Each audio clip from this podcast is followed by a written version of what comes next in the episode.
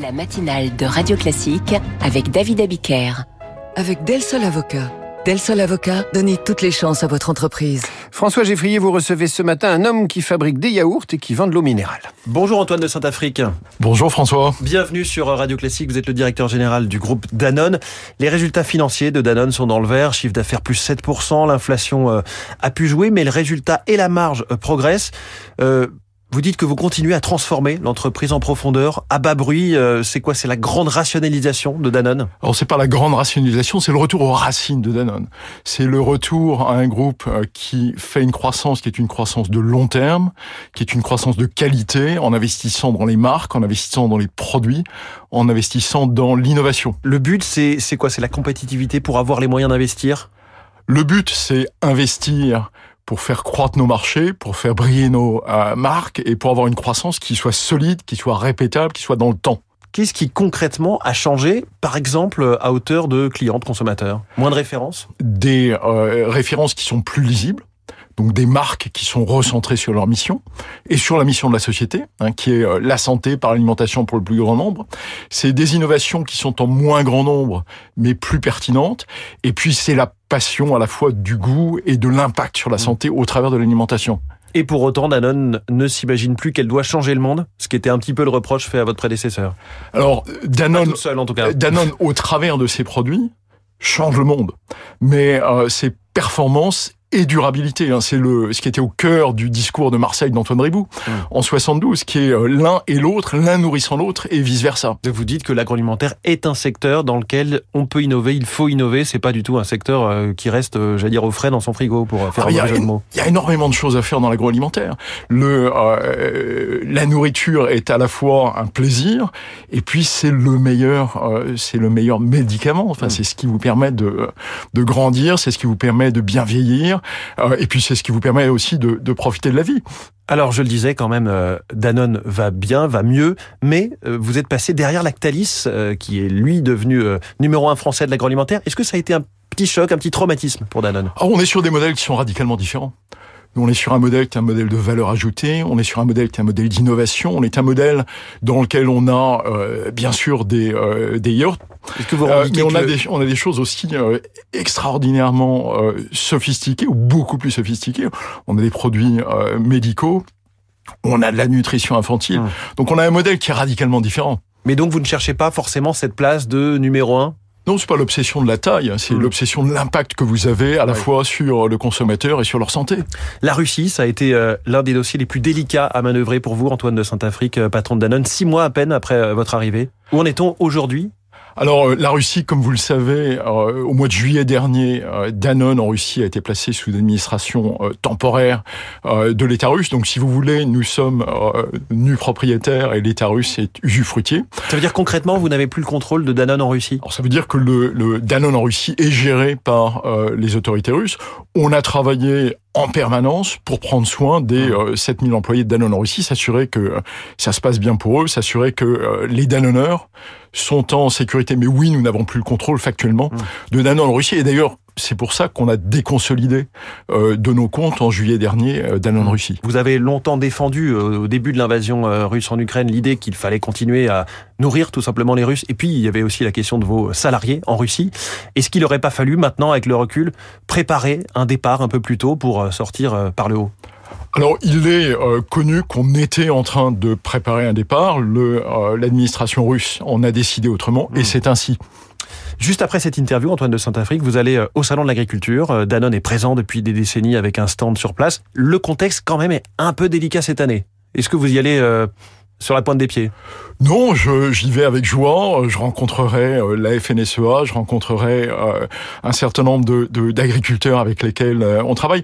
On a, en tant que Danone, une, une très très longue relation avec les agriculteurs. On n'a pas attendu la loi Egalim pour s'intéresser aux revenus des éleveurs, on, s'est- on- on- pour s'intéresser à la durabilité des exploitations, pour s'intéresser au renouvellement des générations. Mm. Quand vous êtes une société pour laquelle euh, le, la matière première agricole, et en particulier le lait, est euh, le cœur du cœur de ce que vous faites, s'il y a plus d'agriculteurs, s'il y a plus d'éleveurs, s'il y a plus de lait, il n'y a plus d'activité. Justement, en ce moment, euh, Lactalis négocie de son côté, j'y reviens, désolé, hein, Lactalis, elle propose 420 euros les, les 1000 litres de lait, c'était 464 euros en 2023, ça, ça baisse donc un peu, la, la, la Fédération des producteurs laitiers estime qu'il faut un peu entre les deux, hein, 444 euros pour 1000 litres de lait.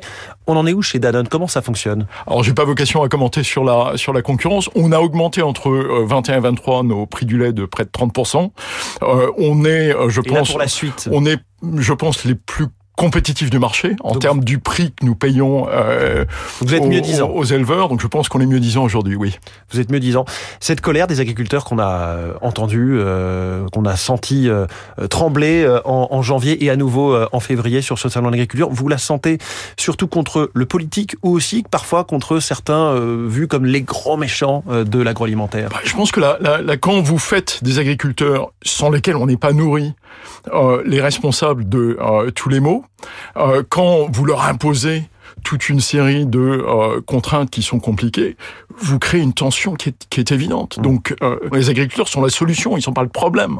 Certains d'entre eux notamment la Confédération paysanne, demandent des prix planchers, une partie de la classe politique aussi. Emmanuel Macron l'a promis, la FNSEA dit c'est une mauvaise idée, les, les intermarchés disent c'est une mauvaise idée. Est-ce qu'il faut instaurer en France des prix planchers? Alors, écoutez, c'est une question qui est extraordinairement euh, complexe et extrêmement euh, difficile à mettre en œuvre et à, à, à, définir. Mais je pense que ce qui est derrière le prix plancher, qui est fondamentalement la question, c'est comment est-ce que vous rémunérez mmh. les agriculteurs au juste prix sur ce qu'ils produisent, qui est euh, une fois encore la question fondamentale. La grande distribution, elle accuse euh, régulièrement ses fournisseurs de ne pas respecter ces fameuses lois Egalim dont vous parliez, en ce sens que euh, ces fournisseurs ne seraient pas transparents sur les indicateurs de prix. Là aussi, ça nous ramène un peu à la formation des prix. Qu'en est-il? On est très très transparent, donc je ne me sens absolument pas concerné par la question.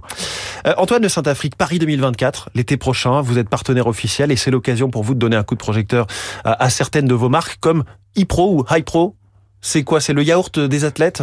Alors c'est, euh, ce sera euh, pendant les Jeux Olympiques le yaourt des athlètes. On a développé des formules spéciales pour les athlètes. Donc si on veut dans gagner nos une médaille, il faut manger du, du yaourt. Je, je, pense que ça aidera.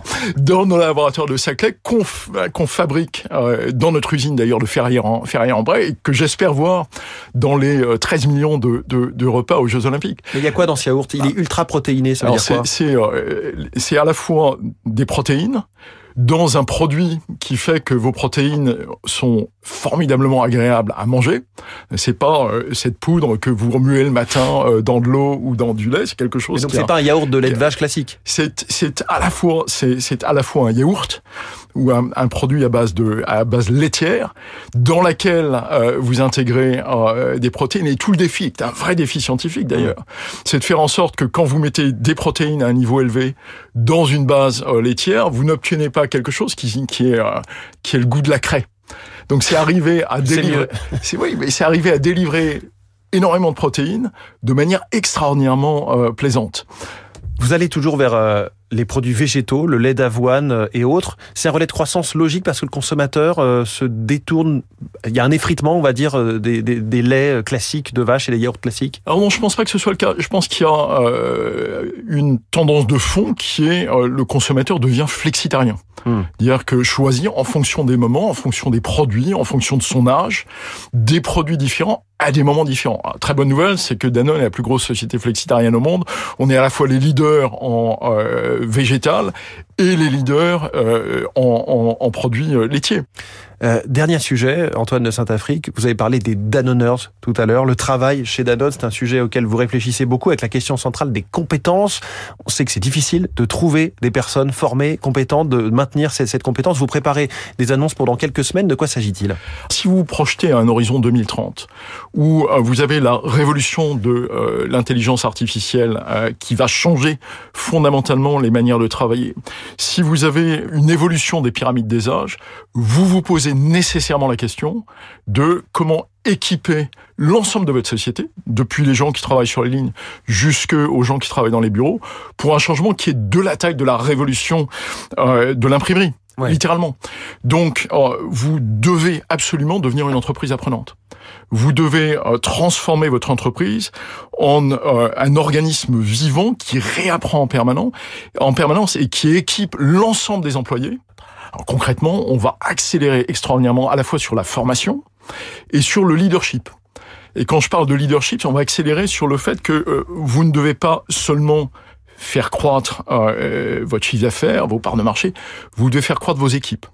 Vous devez emmener avec vous l'ensemble euh, de vos équipes et en faire des gens qui continuent à se développer en permanence dans un monde qui change en permanence. Quand vous parlez de l'entreprise organisme vivant, on dirait que vous parlez d'un yaourt. Est-ce que l'intelligence artificielle ne mange pas de yaourt, mais est-ce qu'elle va écrire la prochaine recette des, des yaourts Danone Alors, elle n'écrira pas la prochaine recette des yaourts Danone, mais c'est un outil qui nous sert aussi quand vous combinez des dizaines de ferments pour essayer d'avoir euh, un goût, un impact sur l'intestin, euh, une consistance. L'intelligence artificielle nous aidera à faire cette combinaison, mais elle ne remplacera jamais euh, l'intelligence humaine, le savoir de nos chercheurs euh, et la passion des gens qui font nos recettes. Antoine de Saint-Afrique, le directeur général du groupe Danone, merci beaucoup d'avoir été ce matin dans les voies de l'économie sur Radio Classique. Très merci bonne journée. À vous. Et merci à vous, François Geffrier. On vous retrouve demain dans la matinale de l'économie à 6h sur Radio Classique. Dans trois minutes, les coulisses de la politique. David Doucan explore les relations entre Marine Le Pen et Jordan Bardella. Eh bien, ce n'est pas si simple. Radio Classique,